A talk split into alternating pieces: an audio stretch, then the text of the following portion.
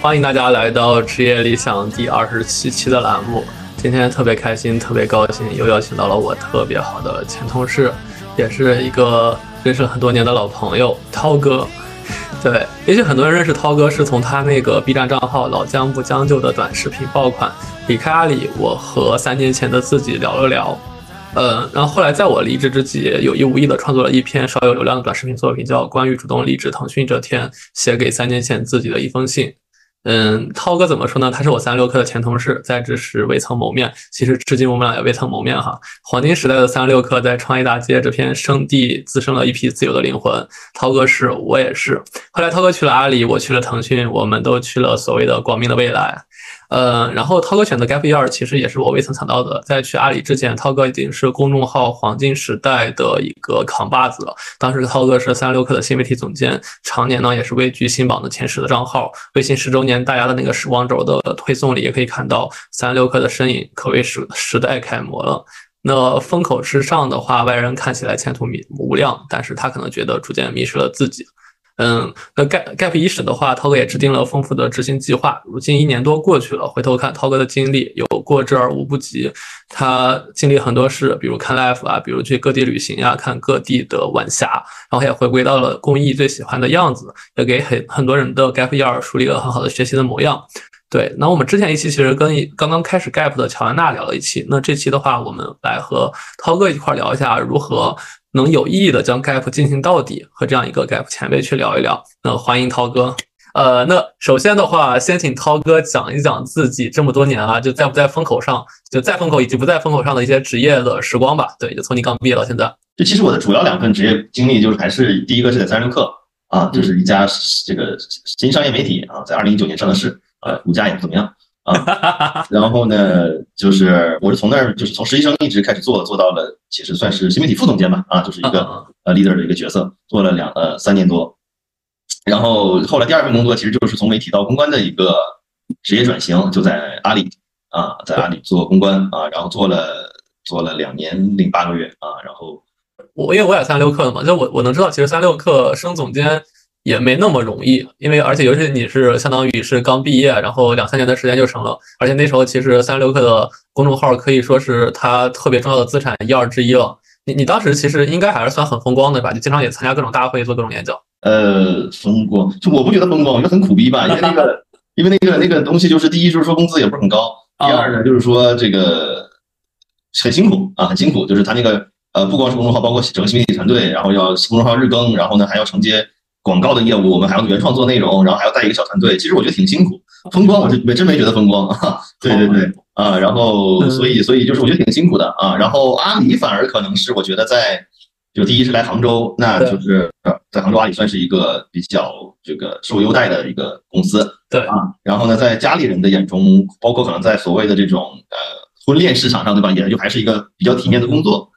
对，虽然我在阿里可能没有太就是说就是升到很高的职级，但是我觉得就好像在阿里还和风光稍微贴一点边儿啊。哦，嗯，对对对，是这样啊。哎，但其其实我说实话，就是咱瞎瞎瞎聊，我聊到哪算哪。就是其实当时怎么说，就如今来看，其实会觉得说是一个三十六氪负责新媒体的一个总监，尤其是其实你看啊，就新榜前十的其他几个号，基本上他们的主编啊什么的人都基本上。就是大家都会觉得哇很牛啊，基本上跟一个小型公司的上市 CEO 一样。但是当时就是你没感觉到这份工作带给你很多荣誉感、荣誉感吗？呃，我觉得可能每个人不一样，就是我不太会因为 title 的这种就多么那啥，对我会觉得不不觉得那个东西是多么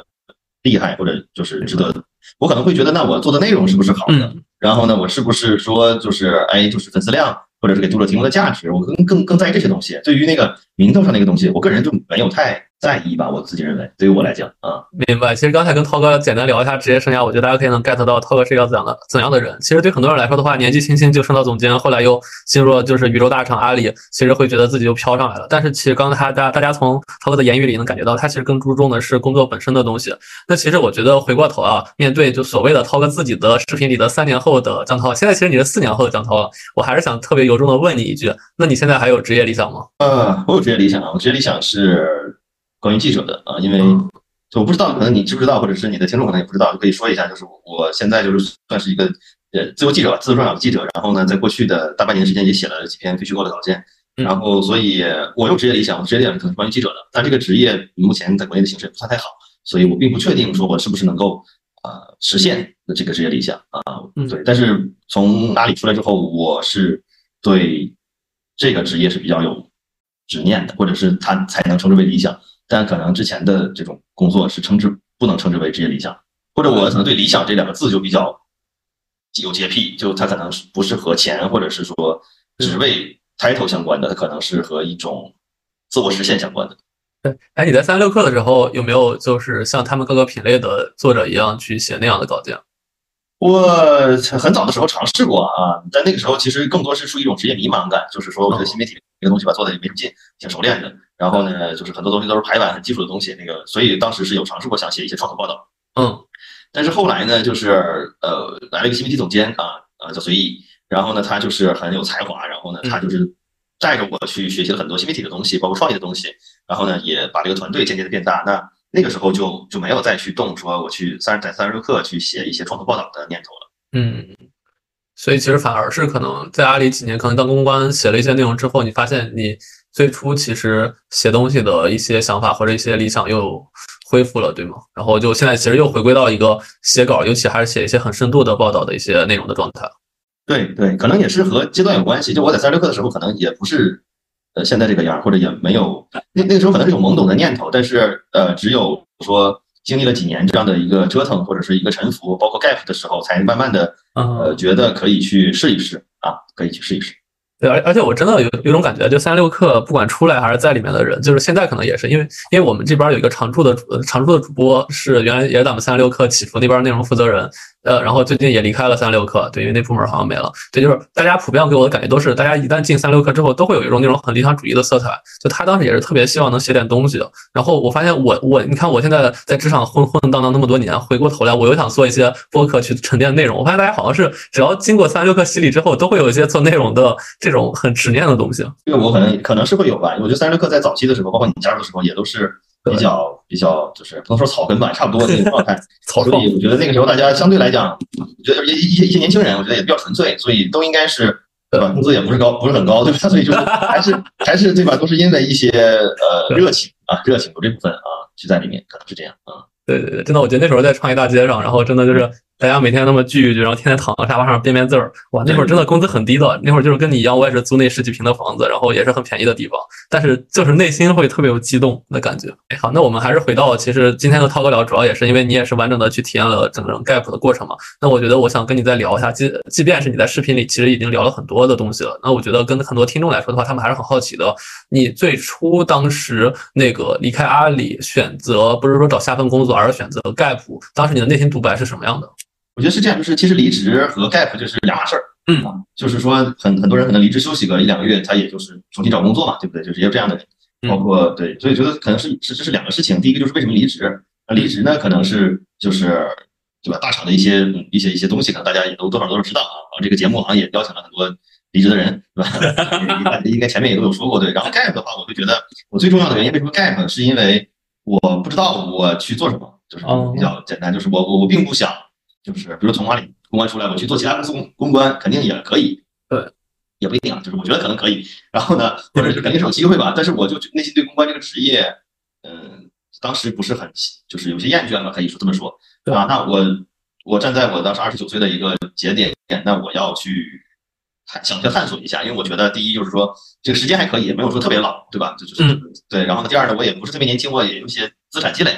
啊，所以那好像也允许时间上、金钱上、心力上，他都允许做这样一个事情。我觉得那就做吧。啊，其实我觉得到就当当时就是这么这么去想的。但是就是说，肯定没有现在说的那么洒脱。当时其实是很纠结的，因为整个就业形势也不好啊，也会有想说是不是说，那你这个辞职之后还能不能回来，或者是说之类的啊。但是当时可能还是那个呃，就是离职的念头，不想做那个工作的念头太太重了，所以后来还是比较。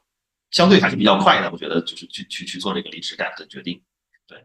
明白。哎，那其实啊，就是很多人 gap 一开始都很理想，但是后面就刚刚你说的嘛，碍于家人啊，碍于经济，甚至自己心理的阻碍，还是会陆陆续续回到职场的。我想问问两个事儿，一个是说你遇到过这些问题吗？二说是你如何克服这些问题的？嗯嗯，问题都遇到过啊，就是无论是家人、经济、心理的阻碍都遇到过啊。然后呢？每个的挑战不一样吧？我自己认为啊，我自己认为最大的挑战对于我来讲，其实还是心理上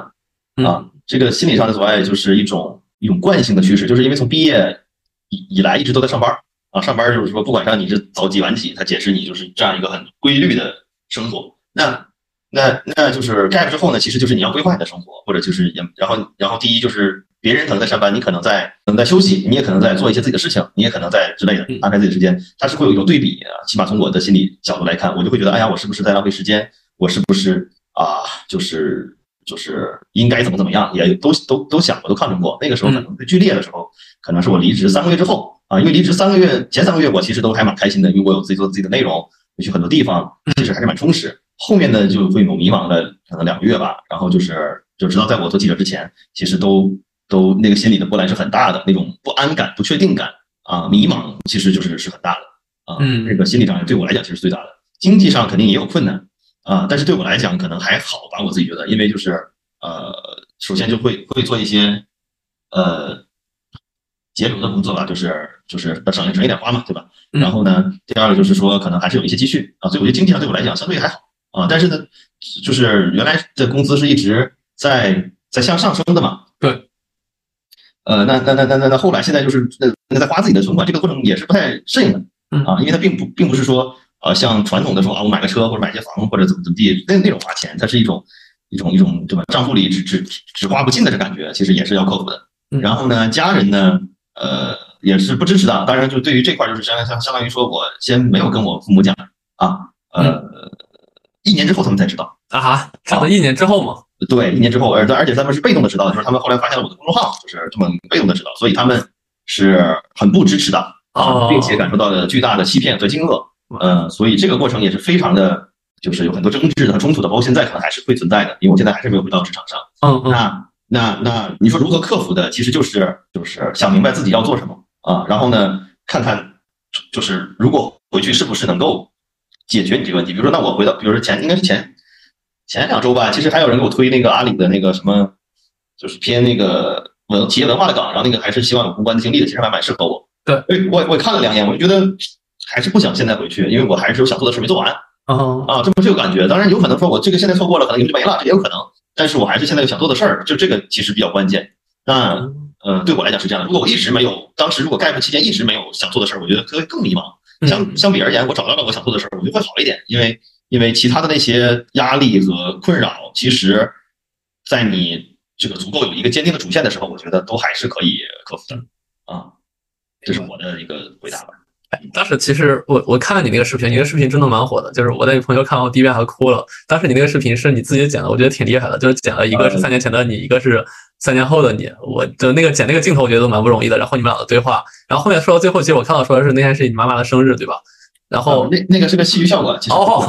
啊，对对对。但是我确实很想对我妈妈说那个话，这个是当时觉得是很真情流露的表达啊。但是可能很可惜的是，那个视频我妈妈现在应该也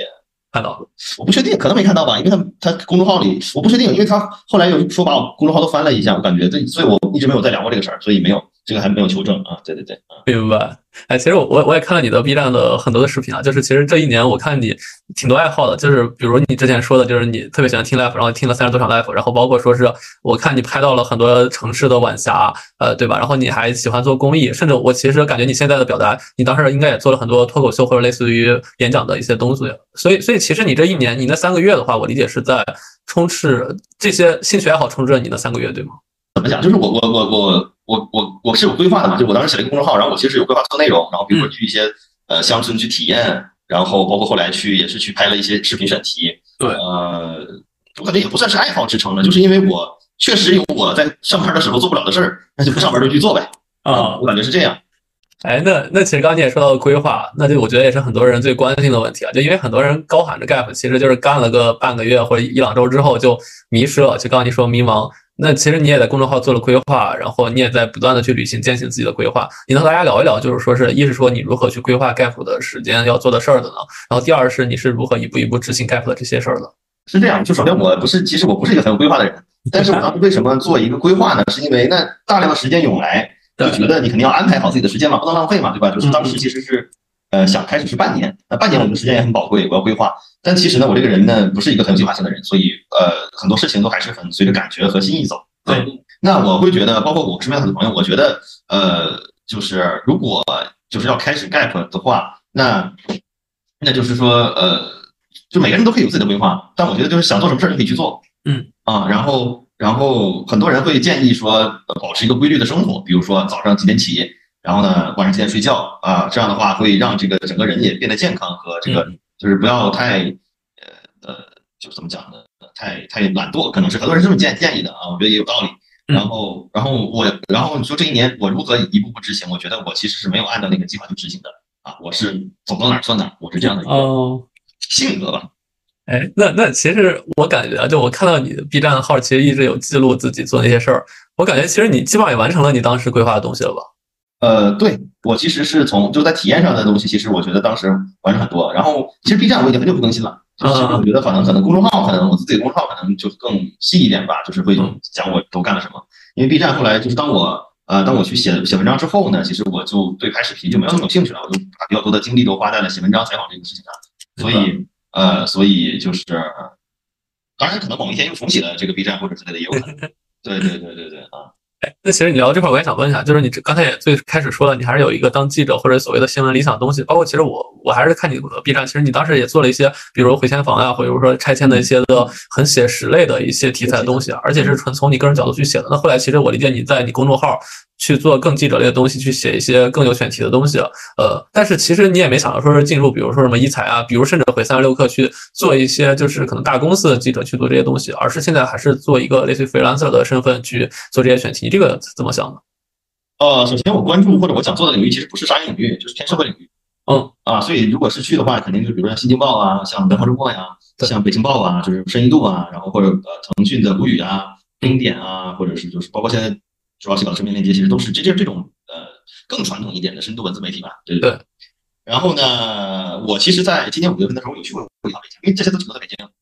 嗯啊，我就去过，我当我有了一些作品之后，我就去了趟北京。然后第一就是说，其实整个大环境不是很好，就是我作为一个其实转行的人，算是转行的人，其实机会不是很多。嗯就有我我了解到有一些其实工作好几年的记者，他其实也，比如他们被裁了或者怎么样，他也不好找工作。嗯所以我其实没有太强的竞争力，整体来讲，因为这个这个这个行业就很差。对啊，就是这个情况。第二是说我不太喜欢北京，就是我虽然在北京待了很多年，我包括读书，然后我从杭州到北京，因为现在在杭州嘛，那就是去了北京发现，啊，吃也觉得吃不好，住觉得也住不好，然后环境也不好，然后就是，所以我就不太喜欢北京的生活。所以当我有一个呃有远程工作的机会的话，我会觉得还是挺好的。所以现在目前是在这种状态啊、对，目前是这样。明白。哎，其实你聊到这个问题，我就本来下一个问题也想聊。当然，你其实，在三六氪做新媒体总监，其实算是一个职业比较上升期了，而且其实你上面的人其实也也应该是能给你一个往上走的一个机会的。但是你在那么好的时候，其实选择两件事儿，一个就是离开了一个可能新兴高速发展的媒体，包括你走之后，其实它也上市了。啊，另外说你也就离开了北京。那其实从职业角度考虑的话，我觉得当时你从事的行业，北京应该是比杭州有更多机会的。二是说，就是你去选择了一个很大厂的一个机会，你当时内心是怎么想？因为其实所阿里给你的职级，说实话，匹配不了你当时在三六氪的职级，对吧？呃，我觉得也不是的，就是其实我那个年龄和那个情况，基本上到阿里也就是个 P 六哈哈哈，我 说你好，你好好踏实，啊，你说呗，我就我就没关系，就是对对，就是我觉得就是呃，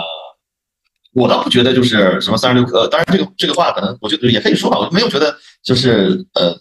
就在三十六氪做新媒体，不能说它没有前途或有前途吧，就是我觉得呃，就回看当时我的选择，就我为什么那么选嘛？第一就是因为我在当时在三十六氪，我不知道做什么了，就是当时带我的那个总监也走了，然后我其实就是看不到更多的空间啊，就是因为它是一个很综合的运营部门，你也要写东西，然后呢也要。呃，这个呃运营也要弄粉丝、弄活动，那就很综合。其实我我我我就是那个那个那个兴奋点啊，其实过去了，然后看不到直接成长，所以我就没有呃继续下去想，所以我就想换一个，其实想换一个类型的岗位，因为我当时就觉得，那我从三六出去我还能去哪儿呢？是吧？如果是做公众号的话，负责人的话，那我就是比如说去一些这种新人项这种，不可能也也也但纯写可能也不一定合适。反正当时当时也想过很多其他的东西，所以后来就是觉得去大厂是一个，我觉得在当时是一个比较稳妥的选择，也没去过，嗯对吧？没去过，那你就去去看一看，对吧？然后大公司嘛，福利待遇可能好一点。然后所以我觉得就是包括到阿里，整个工资，然后待遇，包括这个，其实说实在话，它这个工作时间也健康了一些。虽然大家可能就很多人说大家很忙，但是我当时的工作还行，啊，也忙，但是就不会说一年三百六十五天都都要工作。明白。啊，就是还是就是有休息，当然它会有其他的一些事情干扰啊，对吧？但是整体我觉得还算还算健康吧，啊，还算健康这个东西。所以包括呃杭州的房价，这个房价也比较便宜，房租也比较便宜，生活状况包括绿化环境等等的这些东西，我觉得综合来讲是我就是就当时站在当时那个节点就是会选的选择。嗯啊啊，包括对吧？那可能就是也满足了一部分家人的期待。呃，三十六氪他就不知道对吧？阿里不知道。哎，你这个和我当时一模一样，但是我去微软的时候也是这个心态，嗯因为我我家人老觉得三六克是 P to P 诈骗公司。那两年 P to P 确实是比较对对，刚好那两年 P to P 比较严重。对，哎，那其实你刚刚说到这点，我就想起你视频一个，就是你当时去阿里之前，你不是轻度脂肪肝嘛，然后去了三年之后变重度脂肪肝了。然后我当时看你那个视频描述，我觉得你在阿里其实是更忙的，但你刚刚其实说相对三六氪其实好一些了，对吗？啊，因为那个视频说实话有一些艺术化的处理。所以脂肪肝也艺术化处理了。呃，脂肪肝儿我有点记不太清了，我觉得呃。因为是这样，因为用这种身体上的反应是比较能直观的反映出辛苦的，而我又不方便在视频中讲很多啊真正的细节，对，所以就是用那么一个方式去表达他的辛苦。明白。嗯，而且他他那个时候也也也不会和三十岁对比嘛，对吧？因为没有环节，只有三年前、三年后，没有说再再去翻看之前，所以整体来讲，我觉得确实呃在阿里，嗯，不算不算忙，从我说这个从这体力上来讲啊，在脑力上可能很累。啊，哎哎，所以你其实 gap 这一年的话，身体有没有恢复一个比较好的状态？你首先健康，它不是说我去看 lab 它就能健康的嘛，对吧？健康可能就第一可能要更规律的作息，更早，呃，对吧？更规律作息，然后更健康的饮食，更规律的运动，其实是靠这些嘛。嗯，啊，那这些其实我也没有就是太执行，因为我这个人确实是比较随意吧，啊，或者是有一些我认为自己有身上有一些惰性，或者是这么这么认为我自己的，所以所以其实身体状况也没有。说跑哪去，当然也不会说糟糕到哪去啊。OK，好吧。哎，其实刚涛哥就聊回到了那个 gap 的时间，我我觉得我有一个比较理比较浪漫的问题啊，也就是说可能比较情情感化的问题想问你，就其实可能我也比较好奇的，尤其我自己一直有一颗 gap 的心，但是我一直没有 gap 的胆子。就是你这一年，就是我不管从你朋友圈还是说从你视频里，我感觉到其实你经历了很多美好的事儿。你能跟大家分享可能你印象比较深刻的三四件事儿吗？在你这一年里？很多，就是其实可能多的都数不过来，就是对，嗯，因为。嗯，其实我从辞职到现在，其实快，因为现在都八月末了嘛，对吧？对，一一年多了啊，都已经就是十五个月了，其实对，啊，然后那我就是挑我就是最近能想起来的说嘛，对吧？比如说，比如说那那那个，其实我刚从那个安吉回来啊，就是去了一趟那个安吉有数字游数数字游民基地，嗯啊，然后呢，呃，就在那里就是遇到了很好的朋友啊，然后就是。就会遇到很多不一样的人，因为在公司里，你只会遇到，当然公司的人每个其实在他背后他也是很多元的，他的兴趣也很丰富，但是最终大家还是在大厂工作，还过着朝九晚六的这个朝九朝九晚九的生活，然后可能供着房贷，养着孩子，其实多数可能还是这样的画像。嗯，啊，当然他可能有各种兴趣啊，当然是，但是那我去那个地方，你就会看到很多不一样的人，然后呢，其实也遇到很多就是有意思的年轻人，我觉得。这个我觉得，然后。呃，包括很多在学校里这个还在读书的这个同学，然后就是我觉得交流交流起来，包括相处起来就非常的想不到吧，意想不到吧。就是我觉得可能 gap 的魅力，或者是你就这种这种随机性的魅力，就在于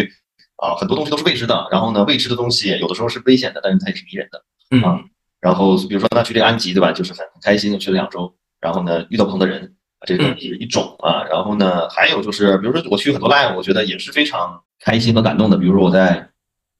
七月底去了烟台的迷笛。啊，然后我也是第一次去迷笛，然后呢就感受到那种音乐，啊，就是和人和人之间的链接的魅力，也是一样。就是我在烟台迷笛的时候，也遇到了年龄和我差可能十几岁、十岁、十几岁的年轻人。嗯，然后呢，嗯，然后呢，有的在考研，有的在可能在读书，有的人工作，然后可能会骂老板，有的人可能会抱怨什么老师，有的人可能会抱怨家长，有的人刚高考完。但是这样一群大家这个年龄、性别，可能可能性什么性取向都完全不同的人，但大家会因为。一句简单的歌词而连接起来，就我会为这些东西打动嘛。然后这东西，呃，并不当然并不说他就是要这个这个这个辞职才能享受到，对，当然也可以就是说就是你工作再去弄，但是，呃，毕竟就是说工作的时间是你还要休息嘛，对吧？或者是怎么样？所以我觉得这个这种这种音乐也是给我带来很很重要的音乐音乐现场也很重要的这个这个部分。再就是说我就是干之后写稿嘛，啊，那写稿的我做了一些选题，比如说呃。就是做了一个烂尾楼的选题，啊，做了一个关于同性恋的选题，啊，做了一个关于毕业生的选题，嗯，啊，其实，在和采访对象的相处过程中，都有很、很、很、很震撼的时刻吧，嗯，比如说，我觉得当时那个去那个烂尾楼，我觉得印象还深很深刻，就是因为那是都是一些很底层的人。然后呢，我印象最深的其实还是就是说，因为当时当时他们烂尾楼，然后他们那个电梯那么不通电，所以呢，他们要一层一层的爬上他的那个楼。我那个采访对象是十七楼，我没记错的话。然后呢，他那个楼门上就是有那个会写加油，因为他们就是要要提水啊、提什么肉啊、菜呀那些去上楼。嗯，就是然后他们就是会很辛苦，那就写加油，就是你会被这种朴素的力量所感动。这可能也是我做稿子或写这种收视报道的一个非常重要的意义啊。就其实其实我觉得就浅浅说就这些吧，但其实有非常非常多的美妙的东西 啊。对，其实非常多啊。明白。但是我其实从你描述的这几个场景里，都有一个很特定的东西，就是你一直在与人交流。就其实你比如我去音乐节的话，我不太会去认识新的人，我可能和我对象或者说我跟我朋友一块去，就仅限于我们几个熟人。啊，不是，不是，不是，不是，就就算我和朋友一块儿去，但是我不会说是刻意去认识新的人。包括说我如果去一个地方旅游，我可能就是跟着团一个固定的地儿。但是我刚刚听你描述，你是一直是到一个地方，你是在主动社交是吗？不一定，就是其实我要看我的状态，其实也是。哦啊，然后比如说你像迷笛音乐节，就是就很容易吧，就是你坐那儿，然后就会有人跟你搭话，然后就聊聊天。真的吗？对，就是迷笛音乐节和其他音乐节的氛围也不太一样。如果你你有大家可以感受一下，这是非常不一样的一种氛围啊。因为草莓和风麦麦田我去过很多次，就从来不会说有人和我搭话，就大家自己占个摊位，然后一坐，然后就待一天。这谜底是相当于就大家就互嗨是吗？就是你描述感觉就是，对我感觉大家是那种就那种就是大家对于这种音乐的认同性和分就是非常的认同，然后呢，对就是会有一致的这种啊，就音乐音乐主张的感觉，然后所以所以我当然我觉得我可能整体来讲我也是一个艺人嘛，对吧？也是相对来讲比较能社交的人，所以我会觉得我当然很享受呃人和人之间美妙的链接。嗯，对对对。哎，那我蛮好奇，其实你这一年其实旅行，包括去很多地方，我我挺好奇的。你你去这些地方，你都是一个人去，然后现场认识了很多人吗？哦，多数都是一个人去啊，尤其去年的时候，我都是一个人去。就对，因为我也没，因为不好找伴儿，因为有有的人就有在工作，然后有的人偶尔，比如说啊，好像去，比如去年去乌镇戏剧节，那有朋友朋友搭伴人一起去，但多数的都是一个人去啊。对，然后你到现场就认识了一些人，然后就忽然变成朋友，然后你的视频里又多出了一些人头，但其实那些人都是你也是初次相逢的人。我觉得可能也没有认识很多朋友，然后我觉得多数时候就是，嗯，首先我觉得没有认识特别多朋友，因为我觉得朋友也不是那么容易就是交到的。对对对。然后呢，呃，多数时候我觉得就是我享受那个过程，嗯，啊，那个过程无论是那个事儿本身，还是说我和那里面的人相遇，我都是很享受那个过程的，因为毕竟是我主动选择的嘛，对吧？啊，然后然后所以所以我会觉得那个那个那个东西就是很就是还是一种自我满足，我认为。明白。啊，就是对，其实我就是在在取悦自己嘛。因为你在工作的时候，你是不可能时刻取悦自己的，是啊，对吧？你要取悦老板，你要取悦合作方，你要取悦谁谁谁客户等等等，对吧？啊，好吧。哎，那我想说，其实你上班的时候会有这样主动社交或者说取悦自己的时刻吗？就比如说你上班的时候，你你去出去玩，或者上班的时候你在一些没有那么忙的场合里，你会有这样的行为吗？会啊，上班更会了，因为我就自己觉得就是，其实不，其实我现在就是你听着我好像和人链接的，但其实我多数时间我都是一个人在家或者一个人在写稿的。我不能每天都是去和人聊天或者怎么地嘛，或者出去嘛，就是多数时候其实是多多数时候其实是孤独的，嗯啊，因为就就尤其我现在做这个东西就自由撰稿，那么那你其实也不是一个团队去做事情，那基本就是所以多数时候是孤独的，包括写稿，多数时候是孤独的，只是那些呃非常享受的，然后呢闪光的，可可能和人也都有关系，对，然后我可能在上班的时候反而是我觉得更愿意去进行一些浅度社交的，嗯。呃，这个对，愿意愿意去进行那样，因为好像那个东西啊，也会让我放松一下吧。但反而说，可能现在我可能更渴望或者更需要一些嗯偏深度的吧，偏深度的链接和和真正有情感共鸣的这种场景吧。对，那那之前可能比如说呢，这个这个这个这个这个这个周末去吃个饭啊，或者是去喝个酒，或者去参加个什么东西，那可能我觉得相对浅度一点，但那个时候也很需要那样的调节。所以我自我感觉，呃。在公司上班和现在的差别是在于，呃，首先我可能更有更更耐得住寂寞，嗯啊，就是因为我一个人写稿的时间很很多啊啊，然后呃，就是其实没有那么依靠社交，可能原来我还更依靠社交，是是是依赖社交一点，明白啊啊，这可能是一些差别。所以你觉得 gap 其实真的它这个共共享共共同现象嘛？就是会让人变得孤独，因为确实你和别人的作息或者你的时刻不太一样。呃，对，就是因为那你那你比如说你可以周中去玩，然后你可以周中去活动，那人家可能周末去活动，所以 所以所以感肯定会孤独感，肯定会孤独感。我觉得这个就当然就我每个人都有朋友可以去调节或者可能可以去释放压力，但是呃，所谓的 gap 还是一趟自我的旅程。哦，哇，这这这句话好，这句话好，哎，这本质上是这样的。对，那涛哥，其实你刚刚也聊了，你在干副过程中，然后也去寻找自己记者的梦，然后也在独立撰稿。我我有个问题想问，其实我刚刚一直在想，你我我之前一直以为你去写稿其实是更追求说是探访，就各种社会现象去跟他们聊天，然后去线下去探访那个过程。但刚刚你说你大部分的时候是在家里独立的去撰稿的，所以你其实更享受写的过程啊，更享受说是交流以及说是探访的过程。我觉得就是对于记任不管对于我和对于任何一个记者来讲，写写稿都是很痛苦的。哦，对，啊，然后呢，但是成稿或者发表就很爽。嗯，啊，然后呢，和采访对象的链接，我感觉普遍大多数都还是比较，就是记者或者是采访者都是比较愿意的，所以我会觉得写稿其实是非常痛苦的过程啊。然后和采访对象的链接，呃，也看也分不同选题，但有的就是大多数时候也是比较是美好的。然后成稿的那个价值感和成就感是是很啊，因为经历很多痛苦嘛。这个东西就是越越流流流下泪水，对吧？伴着泪水的汗水，可能也也也更珍贵，这种感觉。哎，那你现在写了多少个方向的这样的深度稿？那其实写四篇。嗯，你所以所以其实蛮长的是吧？写一篇稿的周期啊。现在尤其在在正面链接，它其实呃，成稿周期一般都蛮长的。当然，我可能也是新手吧，算是啊，可能都要呃，像上稿写了一个半月啊。明白。哎，那那我还是想问，就是你之前其实用视频去表达这些东西，我觉得视频其实相对表达会简单一些，因为它不用那么多太深度的东西，因为你毕竟还是要给很多大众看的。然后你先去写稿，你觉得其实做视频做这种报道和你写文字去做这样的报道，呃，感觉有什么不一样吗？呃，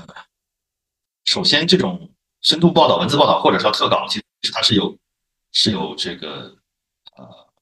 一定的职业操作规范的，就是它是一个手艺活儿。然后呢，所以它其实是有相相对的职业规范，包括国外的这种特稿也是很很很多，比中国还是要要要成熟和早，包括这个环境也更好。它其实是有很强的职业规范的。那那那作为一个新手，你就要呃按照这个这个这个规范去做，然后呢去呃产出一个有影响力的稿，包括在编辑的帮助下，这是这是一个其实是一个职业。但是呢，如果是其实我原来拍那个视频呢，我就理解把它归到自媒体啊。那无论我拍什么样的题材，就是呃它都。我觉得自媒体其实这个就是在表达自己的同时，其实还是要取悦观众的，或者就是要考虑观众的，就是感受和喜好的。嗯，啊，那就是它就是然后视频呢和文字表达，我觉得相比来讲，文字信息含量可能更高，肯定更高嘛。嗯，啊，然后它所以它其实更容易做出深度的东西，包括我们很多的题材，可能确实视频也不太不太弄不太好弄。然后所以其实能和深度文字报道相比的话，可能也就是纪录片。嗯啊，那就是另外一个领域了。那那那我做视频的时候，如果我是做我的视频，那我肯定的目标，我可能就是自媒体这套逻辑啊，有流量，就像做播客一样，对吧？那我们做选题，选题可能就是典型的大家关心的啊，然后喜欢看的，然后呢，呃，做到做粉丝，然后呢，对吧？就是呃，当然里面肯定也包含自己的表达哈，然后呢，可能就是商业化之类的，就是方面来说。那做这个记者这个职业，它就是它就是指一个职业，就是你这个稿子本身，它可能尤其我们社会类题材产生不了什么收益。他可能就是要把这一波人聚起来，然后呢，有一定的流量，有一定的影响力，可能有人给你愿意给你投广告，或者是有用户愿意给你付费这样的一个模式。它本身啊，是你是你是赚不到钱的。包括记者很多也是隐隐在身后的，那自媒体很多也是在身前的。所以它其实我觉得，虽然做的都是表达或者是说内容这个这个大大的类目，但其实从操作流程规范啊、受众啊、要素这这些都完全不一样。嗯啊，而我就是之所以去做的这个这个深度的稿子，还是。啊，对记者这个职业可能有一定的执念吧。你大学学的是相关专业吗？我学的是材料科学与工程。哦，你也是工科生。工科生。哎，所以所以真的可能就是因为你这么多年跟文字打交道的一个工作经验经历，让你开始了就逐渐萌生了，就是觉得你其实你的记者的这样一个职业理想，对吗？啊，也不是，就是其实这个我之前在我的那个公众号文章里有写过，就是我可能就是我觉得最最开始启蒙的可能就是呃柴静、白岩松。那一代就是电视媒体人的啊，包括面对面啊这样的节目的这种这种这种这种启发啊。然后在大学的时候也会看什么人物啊，就是就是就是可能还是这些的潜移默化。因为当时我记得很清楚，当时这个高考就是有想过报新闻啊，但是当时有一些乱七八糟的因素，反正后来也也没没报啊。所以其实我觉得就是潜移默化的吧，就是可能更早，比你说的要更早。不是说我在工作之后接触到了这个东西，我产生兴趣。我觉得。不是的，其实我觉得，如果就是每个人心中有一个种子，那个种子一定是嗯，青年、青少年时期埋下的，不会是成人之后啊。哎，那其实聊到这点，我就想问，那你有没有后悔说是去了大厂？有没有想是当时可能直接 gap，直接那时候开始就做记者？我不后我不可能后悔啊，因为我们就是就是阿里给了我就是这个离职的资本，呃，gap 的资本啊，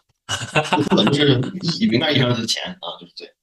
明白啊，因为因为当时我从那个三十多离职之后，我也迷茫过一阵儿，当时也有想过，对吧？要不要去呃追寻内心所所好所想？那个时候，一是经济能力不允许，二是呃自我的那个部分，啊，没有找到。就是因为我认认为，就是就是一个人能意识到自我，然后能渐渐的做自我，最后活出自我，这个是一件非常困难的事情，或者是但是呢，非常。哦，非常有意意义的事情，对于每个人来讲，所以我觉得，啊，当然每个人的领域可以不一样，也不一定非要就是说辞职才能活出自我，这个是不是这个意思啊？对，那那那我自己认为这个过程是需要渐渐的去去积累力量，这个力量包括了就是你的精力、你的能力、你的资源啊、你的经验、你的金钱，对吧？这些东西都成为了你那个那个活出自我的资本。然后呢，包括对原原生家庭的话语权的控制，可能这这些都是要慢慢的去做。那我认为，呃。这个往往问题是啥了？但但我认为这个这个这这这个过程就是是我是我理解的这个这个过程啊，所以啊，所以你说问我后不后悔？我觉得对对对，因为或者是说会不会因为那个时候做不到，那个时候不可能去做那样一个决定，因为那个时候的我的追求就是稳定，或者是说我就是期待一个呃安全，嗯，对，那个时候对安全和稳定的要求比现在要高，因为因为没有没有积累啊，没有钱啊，没有那个信心啊，那我不要安全，没有安全感。那当当当你这个自信更强了，自我更足了。然后这些东西更好了，你就你就那些东西就是你的安全感，你就你自己就是安全感了。对啊，我觉得这个东西还是就是阿里，包括这个经历也是挺有帮助的，所以我觉得不会后悔有当初的选择啊。所以其实可能还是时间和一些金钱的积累成成就了可能去年的你，才能让那时候你去决定做这些事儿。啊，我认为是这样的。对对对对对。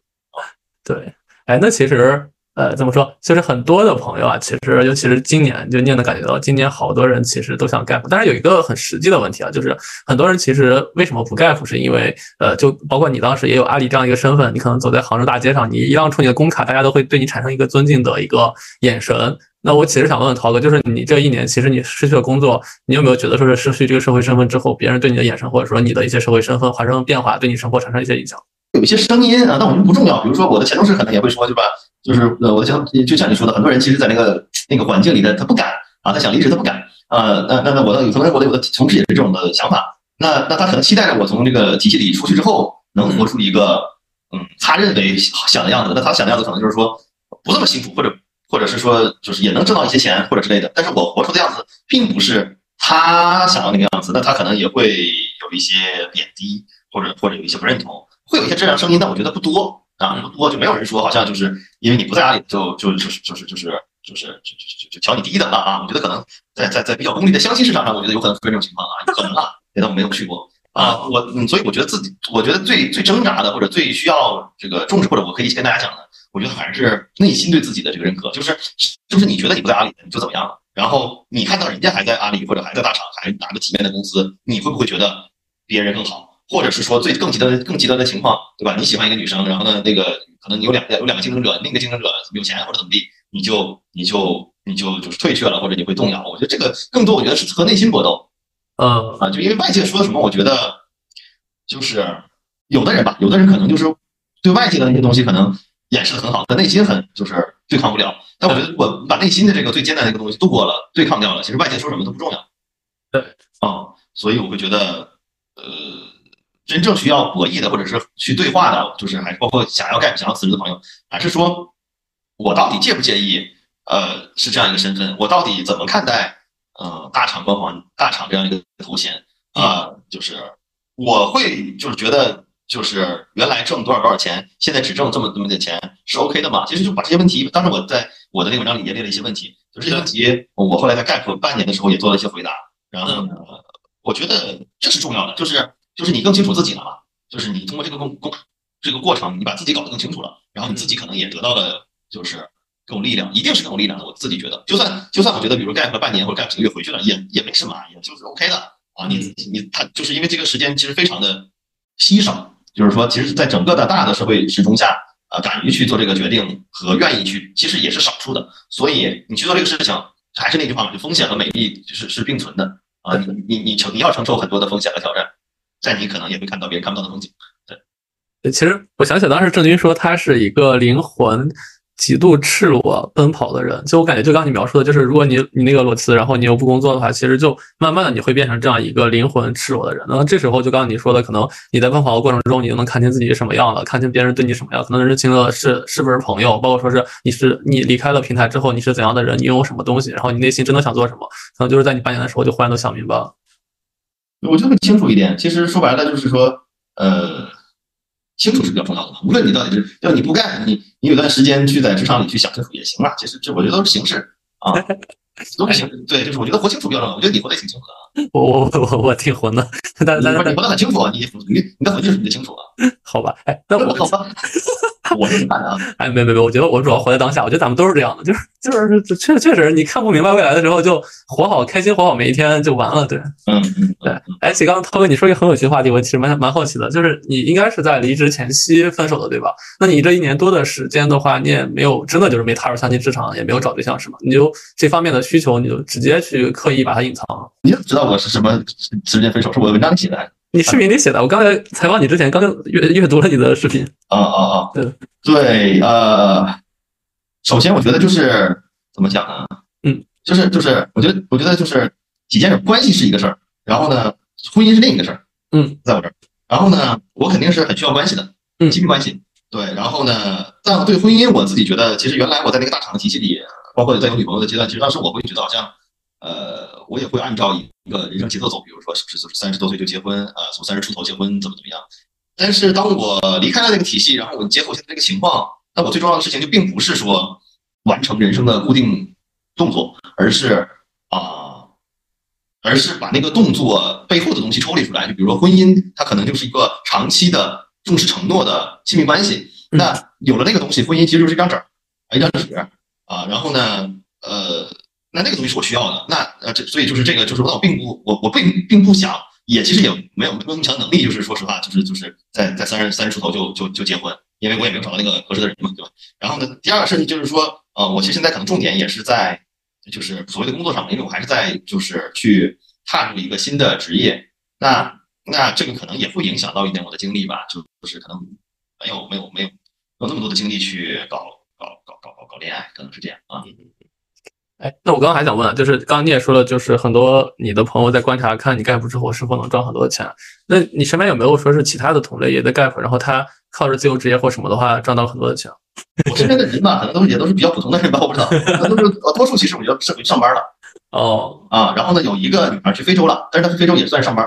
哦，但是她做了就做了一个叫什么？这叫这个海外业务，对吧？海外的创业公司嘛。那其实呢？那那那那那对，就是他也找到了他的人生使命啊，在他看来，对对对，然后呃，应该是也有做创业或者做一些什么其他的，然后呢，但是我可能主要是我也不是特别关心赚钱这个事儿，所以就是说呃，可能也没有去过多多关注说哎谁赚到了钱啊，但是就是如果我之后还是会把我那个大厂出走那个东西捡起来的话，视频的，那我可能也会去再关注一下啊各种各样角色的人，比如说当时我采访了一个做做酒吧的嘛，那他现在在杭州做酒吧已经开了三四家了，哇，这个可以，而且他都。他都关闭过两家酒吧了，就是那那那这种肯定是赚钱的吧，或者相信这个东西嘛，精酿做精酿，嗯嗯，然后那然后那他们就算是做生意，就是但我应该也不会赚到很多钱啊，我猜啊。对，做生意嘛，对，除非你开澡堂，现在只有洗浴中心能赚很多钱。洗浴中心也得看在哪。对，啊，嗯。明白，那涛哥，再倒数第二个问题啊，就是其实我们这期跟你聊的话，也是说你是一个我身边可能最成功 gap 一年，然后我觉得就是你 gap 这一年是有意义的人。那我其实还是想代表很多无数蠢蠢欲动的想 gap 的朋友们，去去跟你去学习一下，就是大家就是如果他要 gap 的话，你有什么建议？就可以列几条建议给大家。嗯嗯，我觉得首先就是，我觉得可以和就是他认识的 gap 的人聊一聊，我觉得这是必要的。嗯，就当他没有过这种经历哈，就是就像我之前一直上班，然后呢，你突然就 gap。就聊一聊是没有问题呢，再聊一聊，呃，就是对吧？就像你的问题对吧？你在经济上啊、家人上、心理上的阻碍都是什么？怎么克服的对吧？这个问题要聊一聊，然后呢，你就能可以结合自己的情况去看看你我能克服吗？我可以去看一下啊。当然，可能这样的话就也会劝退很多人啊。然后第二个建议，我觉得肯定就是钱上，一般人也不这种建议，是很俗的建议。一般人可能会说，至少有一年的这样的就是储蓄。对，那一般会有这样的建议啊。有计划性，我觉得还是会好一些。嗯，就是说，那我这个这个这我概括几个档，几个月六个月，我第一个月做啥，第二个月做啥，然后我每天做啥，可能我觉得有计划性还是还是好一些啊，就这几个建议吧。嗯，好，那最后一个建议可能就是充分 enjoy 这段时间，因为我觉得在中国的社会使用下并不啊，对对，你知道。蛮难的，真蛮难的，就是 因为很多人真的不知道怎么学自己。我我越来发现，很多人就是自己活得特别丧，又工作特别累，然后你天天又在抱怨，然后我说你为什么不离开这个工作或怎么的，他也不知道为啥，可能就为了所谓的面子，就就是就是就是所有人可能现在都在寻找说是到底怎么让自己开心，但是又放不下所有现在已经得到的所有东西。然后虽然这边可能有些是一一坨屎，对，确实不容易啊，确实不容易，这个时代也比较难，环境也不好啊，好吧。最最后一个问题啊，也是那个每个嘉宾我都会去问的问题。我觉得这个问题应该你你会蛮犹豫的，就是如果回到二十岁的话，你还会做出当时的选择，成为如今的你吗？二十岁，二十岁干啥呢？二十岁大三吧，大三大四即将踏入职场。没有，我没有，我二十岁才大二。你好像比我早毕业一年了。呃，是比你早毕业一年，那你那你大三大四吧，二一二十一二。呃，对对，你大三四我首先我肯定都会做出当时的选择，成为如今的我，因为我从不会，我从来不会后悔我任何一个选择。嗯，然后，因为因为其实重要的，我觉得自从我看来，人生重要的节点就那几个，比如说我大学我没有考研去实习了，在三到三十课了，啊，三十课呃决定什么，然后遇到了谁，对吧？然后呢，呃，遇到了什么样的领导，有了什么样的机会，然后呢，离职之后选择去哪儿，来到杭州，然后在杭州遇到了什么样的人，对吧？然后呢，这个经历了什么样的业务，然后这些东西我自己觉得，呃，是我选择的，我都不会后悔；不是我选择的，我自己觉得。我自己觉得还蛮幸运，我自己认为自己还是蛮幸运，所以我会觉得就是，我不能说对我现在现在的自己百分之百百分之百满意哈，我觉得可能也不是，但是我会觉得我在尽力活得精彩一点吧，或者说我在尽尽力活得活出自我吧，尤其这两年，尤其这两年我觉得在尽力活出自我吧，原来可能在尽力，嗯，原来可能在尽力成为一个更标准的人啊，这标准的人包括了可能是标准的孝顺、标准的社会成就、标准的工资、标准的。呃，亲密关系中的伴侣，合格的伴侣，负责任的伴侣，标准的，对，是是是是是是想成为那样的角色，因为那样的角色好像标准的好人，对吧？做做一个公民，有公民意识啊，善良，嗯，但是我好像觉得就是，呃，那些那些东西啊，那些东西还是还是还是别人还是还是会社会给我的，就是说，好像成为那样的一个人，就是一个是一个就是一个对的事儿，然后就是一个，当然，那那也很不容易了，我觉得也很不容易，对。但我觉得，那那我现在更追求的可能还是就是。就是就是就是活出活出自我啊，所以我会觉得在这个事情上还是还是蛮努力的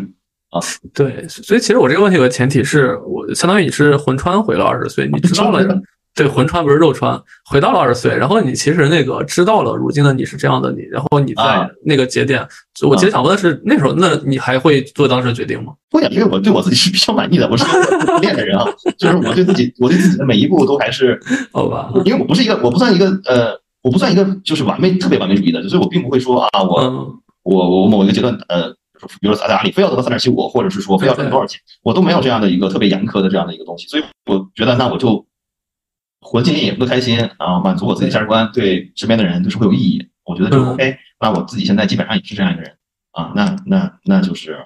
而且还在还在进努力进化那所以，我我自己会觉得这个问题对我来讲可能那不是个问题吧。明白啊，对我来讲是这样啊，所以其实你特别像那个《想强奸你》的里面的许光汉，就是。当时他要坐这趟飞机可能会坠机，就像你现在，其实你知道你终点还是会辞职的，但是你还是会每次义无反顾的去坐上这架飞机来经历这趟大厂的旅程，因为这个旅程的话能让你每次又一次的变得勇敢，然后积累更多的物质和时间带给你的经验，然后每一次又奋不顾身的跳下飞机去选择 gap，选择自由，选择成为一个记者，是吗？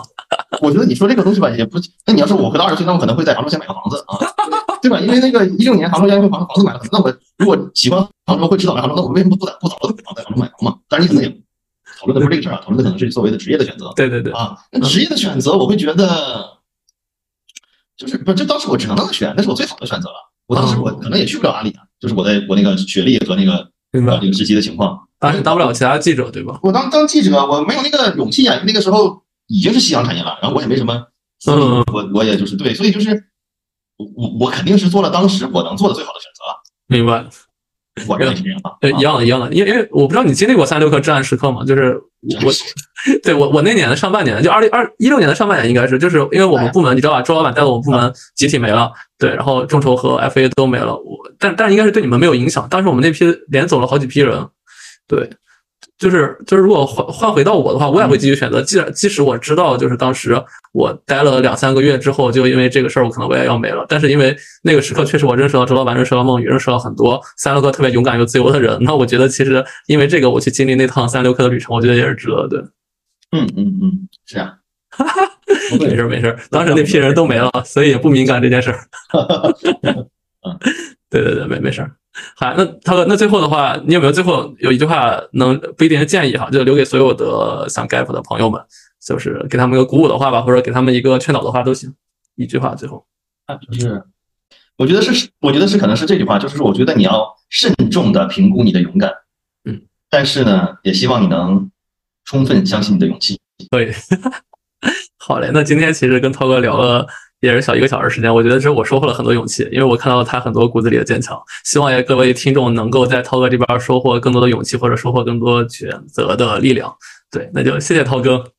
哎，好，那先这样吧，今天。